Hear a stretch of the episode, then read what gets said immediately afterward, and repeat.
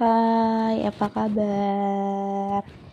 Oke, hmm, gue kali ini pengen berbagi cerita jadi pengalaman sebagai seorang guru. Kenapa sih jadi pengen seorang guru? Ya karena yang posisi gue sekarang ya jadi guru. Tapi nggak begitu menyeramkan sih menurut gue karena ya gue pikir dulu tuh ya hmm, apalagi gue kelas 1 kelas 2 kali ya kalau nggak salah. Gue itu menyeramkan yang bisa cumanya ngomel-ngomel doang yang bisa ngasih nilai yang jelek terus yang kasih remedial terus padahal nggak seperti itu. Ternyata hmm, ataupun memang guru tuh paling menyayangi anak-anak yang pintar. Hmm, gue ngerasain sekarang. Ternyata untuk konsep sekarang, tidak guru itu tidak bergantung kepada anak-anak yang pintar aja. Ternyata anak-anak yang anak-anak yang memang memang kurang untuk akan fokus itu harus dirangkul juga dan sebenarnya yang gue pikirkan untuk sekarang adalah tidak ada anak bodoh. Yang ada mereka anak yang gak fokus aja. Tapi ketika memang diajarin untuk fokus untuk one by one ataupun memang apa apa pun memang uh, mengulang kembali nge-review kembali materi secara personal mereka bisa dan fokus dan mengerti. Ya walaupun ya ya I know lah maksudnya um, setia uh, misalkan dalam satu kelas itu terdapat dua guru. Nah mungkin satu kelas itu diisi 20 anak. Dan terdapat dua guru. Mungkin uh, tidak semuanya untuk di tidak semuanya untuk bisa dipegang satu-satu tapi setidaknya mereka bisa memperhatikan yang mana memang anak yang cepat untuk tanggap yang mana yang tidak cepat untuk tanggap. Dan gue sampai sekarang dengan stigma bingungnya gue dengan stigma uh, jangan uh, ih stigma stigma guru-guru yang lainnya ataupun guru uh, guru yang lainnya pokoknya stigma ini anak bodoh ataupun stigma apa pun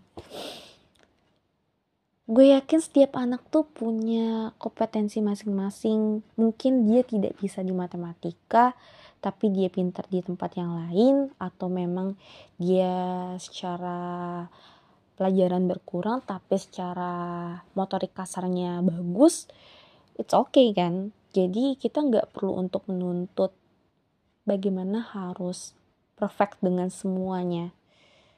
Bagaimana harus uh,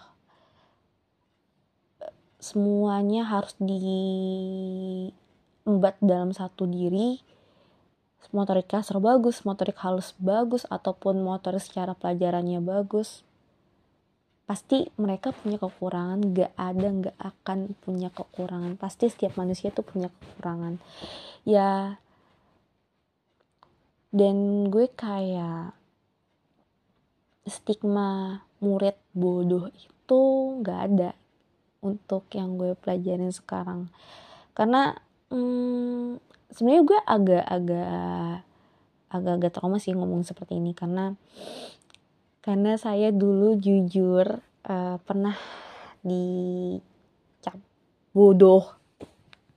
Padahal uh, padahal guru tersebut yang menurut gue menurut gue mereka cuma melihat dari secara penilaian tapi belum bisa secara one by one ataupun memang uh, secara personal lah.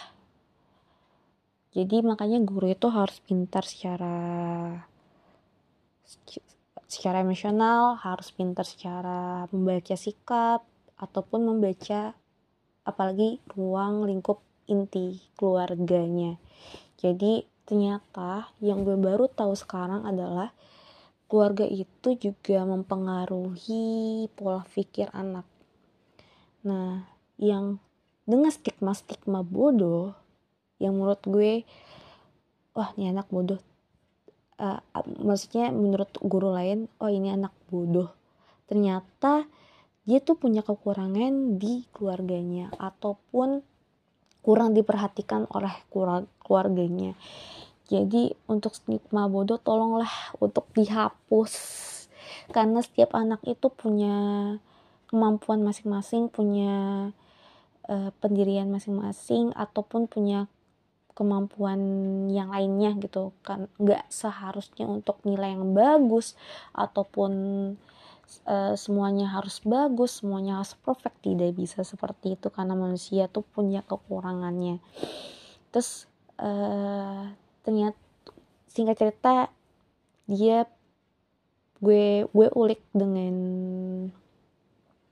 gue ulik dengan uh, secara personal uh, personal gue ulik dengan ceritanya seperti apa dia ketika dia makan atau apa gitu tentang keluarganya. Jadi guru pun harus mengetahui tentang keluarganya juga. Jadi bagaimana uh, sisi kondisi uh, dari mamanya atau sisi kondisi dari papahnya ataupun memang bagaimana cara di rumahnya seperti apa. Walaupun tidak semuanya diceritakan tapi guru mempunyai bayangan sedikit oh dia seperti ini di rumahnya ataupun seperti ini di uh, di di keluarganya atau pola asuhnya. Jadi uh, itu juga mempengaruhi pembelajaran di selama sekolah.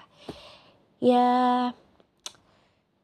pokoknya banyak banget sih gue dapat pelajaran dan sisi parenting dari sini sih hmm pokoknya gitu deh. Kita harus belajar banyak. Dan saat uh, sedikit demi sedikit terkadang gue kayak menjadi guru juga tuh kayak menguras sisi-sisi hmm, sisi-sisi sisi-sisi diri gue yang kurang.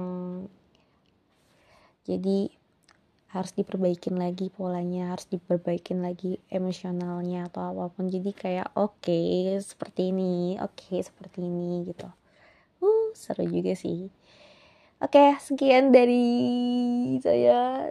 Gue nggak tahu sih ini cerita apa, tapi nyam semoga nyambung sih. Oke. okay. See you next time. Bye. Gitu aja. Oke, sekali lagi. Bye. Assalamualaikum.